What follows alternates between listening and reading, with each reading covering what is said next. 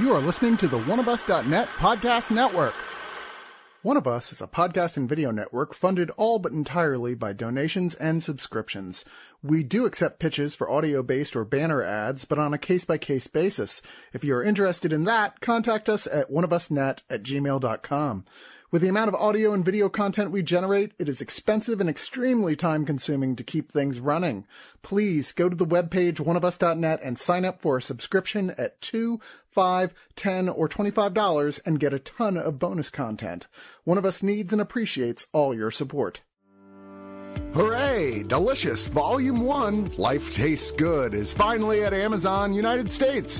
What is delicious, you ask? Imagine a land where all your favorite foods live as human girls. Here in charming a la carte, under the floating city of heavenly delight, we meet Ramen, a young cook trying to run a restaurant with her family of pastas as they end up in all sorts of wacky adventures and hijinks as these strong, eccentric characters pursue their dreams and passions.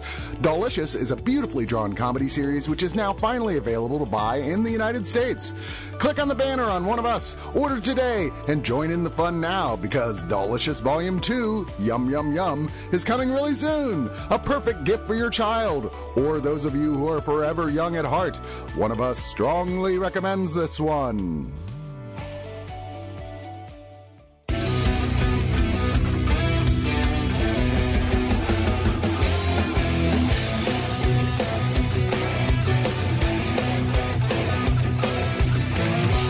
I defy you to tell me a more adapted story than Charles Dickens' A Christmas Carol. Yeah, yeah, okay, there have been 1,256 Sherlock Holmes derivatives, but every television show, sitcom or otherwise, has done A Christmas Carol for their grumpiest character. Every theater department in the world has performed this play. There have been 135 film adaptation of Chucky Dick's classic time travel haunting, and here we are again. Another Christmas, another adaptation of A Christmas Carol. Spirited.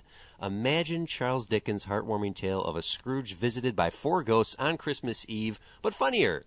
And with Will Ferrell, Ryan Reynolds, and Octavia Spencer, including huge musical numbers and made for Apple Plus, but probably should have been given a wide theatrical release. For nearly two centuries, Jacob Marley and the ghosts of Christmas past, present, and yet to come have led a team of afterlife spirits in helping find and redeem one new human soul or perp every Christmas. Christmas present has been eligible for retirement for decades but refuses to do so despite being tempted by the promise of settling down and making up for his own failures in his past life. Scoping for a new soul to redeem, the spirits encounter Clint Briggs, a renowned controversial media consultant. Despite Marley's insistence that this is an unredeemable soul present is set on him as he believes that his redemption could have a ripple effect, making him a force for positive change in humanity. The ghosts begin a year long research on Clint, preparing for their annual haunt. I am TC Dewitt of the Screener Squad, and I am joined by the ghost of Christmas past, Bradley. Hello. Oh, my chains, my chains. and the ghost of Christmas yet to come, Ryan. I am pointing directly at the camera right now. You're, you're always pointing. What, I, you know, anyone can do the pointing. Oh my God, just, is that all you do? Uh, forget about it. Okay, merry, happy gentlemen. Uh, before we begin our review of this, I'm just wondering: Does a Christmas Carol hold a special place in any of your hearts? Well, you said earlier that this is more comedic. That that original story has a lot of good jokes that you've probably heard in all of the adaptations of A Christmas Carol. yes. One of my favorites has always been "There's more gravy than the grave about you," because Scrooge thinks that maybe a bad supper is why he's dreaming of Jacob Marley. But yes, I read it once a year around uh, July. No, the, December to my kids, and uh, I- we have You're thinking of Ghosts of Girlfriends Past. That is not a Christmas movie. You're thinking Very, di- very Yeah, different. that's very, very different. Uh, you are right, though. There's a wit in the original text that has been translated again and again and again. A lot of the jokes that we associate with even Scrooged, Yeah. uh, there's some in here. Muppet Christmas Carol. Some of the greatest versions of this are drawing straight from the text. This is one of the finest pieces of literature. That's why it has been adapted hundreds of times in in all forms. So when I sat down to watch this, when I saw the trailer for it, I was like, all right, Here we go again. Another one of these. Oh, and it's Will Ferrell. And Will Ferrell's got like a 50 50 ratio of either really good or Anchorman 2. And I was worried going into this that we were just going to get more of the same and more of Ryan Reynolds being Ryan Reynolds, but surprise on me. Uh, but Ryan, do you do you have any relationship with A Christmas Carol? Yeah, I really, really love a Muppet Christmas Carol specifically. I've always uh, watched that with my family growing up, and yeah, I went into this kind of I don't know, I, I'm not necessarily tired or resistant to like any new retellings of a Christmas Carol, but I feel like we were talking about this beforehand, but it's just it's a story that's told over and over and over again in movies, and a lot of the time it's not told in a way that feels new and refreshing. Mm-hmm. And I feel like this really was. And I agree. I, I kind of skimmed through the trailer and saw the poster and kind of just figured it would be, you know, Ryan Reynolds' typical like snark thing that he does and everything now. And Will Ferrell. It, it seemed very, very typecast, but I, I was really happy with this. I really enjoyed this. I felt like it was clever enough and different enough to make it like, honestly, I think this could straight up just become a new classic. I really liked it a lot. You are on the right track here. I'm, I'm not going to disagree with you. And honestly, A Muppet Christmas Carol is one of my favorite Christmas movies. I watch it every year. I sing along with it. I watch the theatrical release, so I get to see the very sad song that gets reprised at the end. uh, and I didn't know this was going to be a musical. So I didn't either. So I, the the thought I had as it started breaking into song I was like, okay, we're gonna get one of these. No, there's there's like fully produced stage theatrical musical numbers in this, and I I thought like, why are there not more musical Christmas movies? Because a lot of these Christmas movies that we get every year pumped out are just the same tired old tropes over and over again. Even some of the Christmas Carol adaptations that we get more music, please. That's that's one of the things I will praise for this movie for is the new Christmas songs. But Bradley, you have a bunch of children, so did you watch this with them? Like, did? That but in case uh, longtime listeners of these reviews don't know, um, Bradley has himself a brood of kids, and Christmas to me is always more special with children around. They have an innocence to them. They have the magic still in their eyes. What was it like watching this with your brood? Well, I'll just uh, up and say this will be an annual rewatch for us as well. You know, I try and show them all the Christmas fun times when I was a kid. Like, oh, look, Helga was nice to Arnold, kids, on Christmas in the city.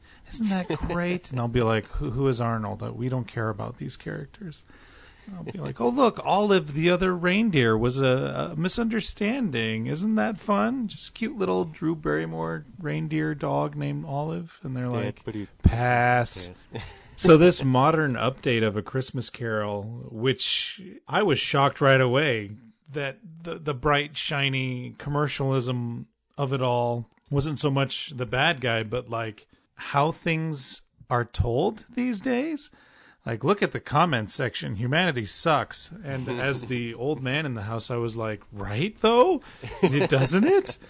and uh, an attack on cynicism usually is how these go but there wasn't one it was just like do you really want your loved ones to carry hurt from the way you think the world is and i'm like no ghosts of christmas i don't i i can't stand that idea teach me spirits but haunt me no further i was very moved and that's what surprised me. Because after Deadpool, I used to say, remember when Ryan Reynolds used to act like in The Nines, Buried, Amityville Horror. Amityville Horror? Yeah, even that. That really creepy one with the severed heads in the fridge. And he's actually, I hate saying that, he's actually acting, but he's showing some dramatic chops to his hilarity and his uh, impeccable comedic timing, as always. It's like he's playing like if Don Draper decked your halls. It's so funny and That is perfectly put. yeah. It really is.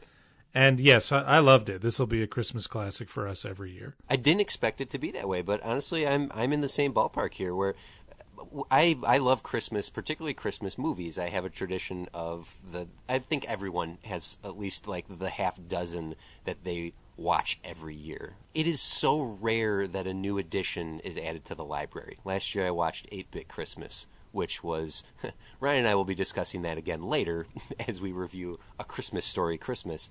But 8 Bit Christmas was the right kind of nostalgia and love of Christmas and the seriousness of crafting a film. Mm-hmm. A lot of Christmas movies feel lazy as hell. They just feel like checking off the boxes. Spirited here, they gave it their all, and they gave it all with Christmas spirit. And- yeah. Not to sound punny or whatnot, but there's actually effort being placed in here, and it's coming from a similar joy that Elf has, where there is cynicism and there's a little bit of like commentary on the the Scrooginess we all have, but not cynically so. I think that there's there's something uplifting about a really good Christmas movie, and weirdly, this is an uplifting Christmas movie, and you wouldn't think it would be coming from Deadpool and Ron Burgundy.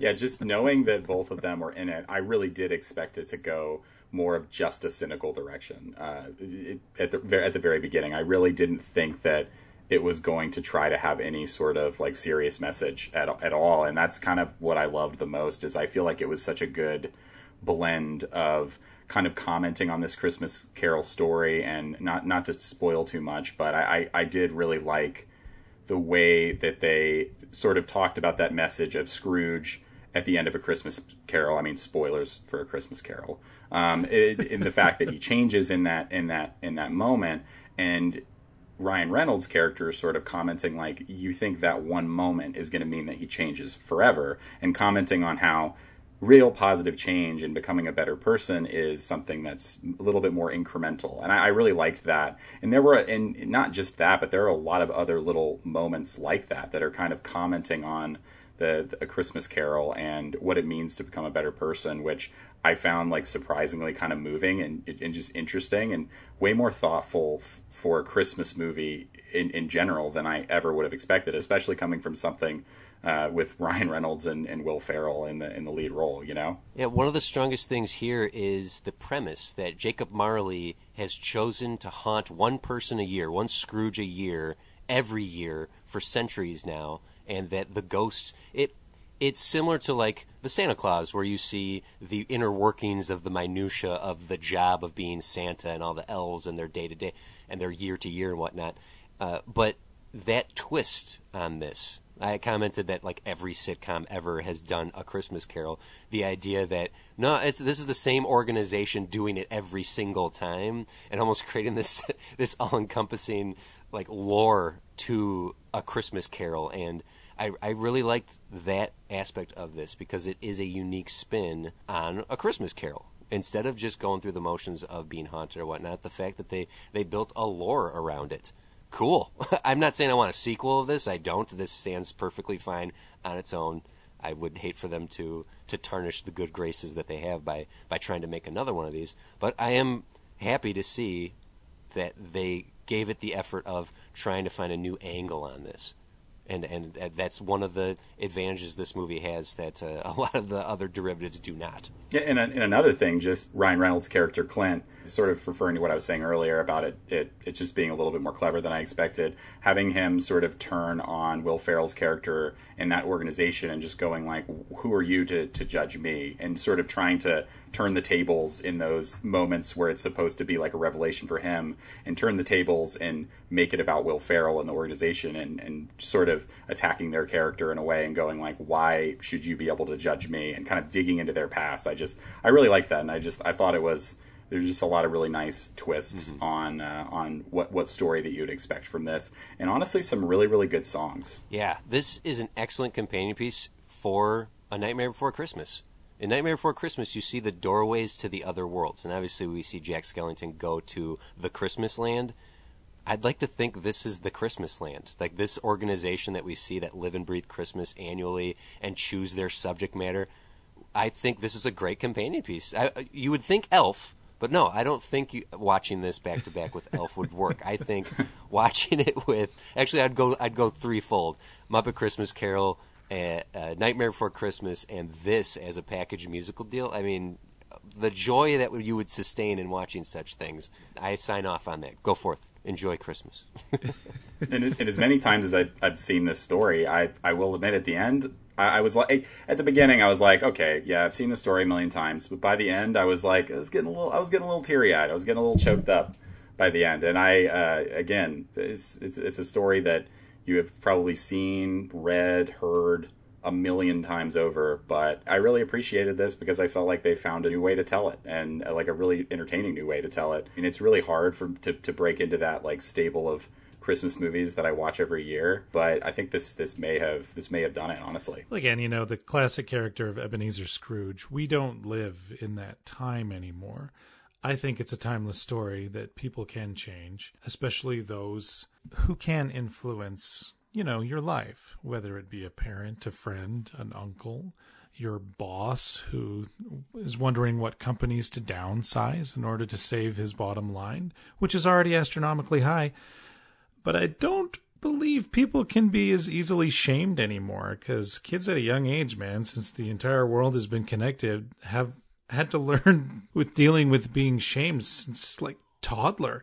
So shaming people doesn't work. And I love that Ryan Reynolds kind of gets into that. Like, oh wait, you're gonna call me names? Oh, oh, I'm so sad you said that. I'm already over it, you know? And that's such an amazing thought. Be like, well, yeah, like if you don't want to change, can you? And I do know the original Christmas Carol is Scrooge has to want to change. But the way this kind of compartmentalizes how change works and how wanting to change is a big step and how not being perfect is also okay because you know, a Christmas carol pretty much ends with the entire town going, Praise Scrooge, our wonderful saint. All and is forgiven. All is for, all of it. I'm your nephew Fred.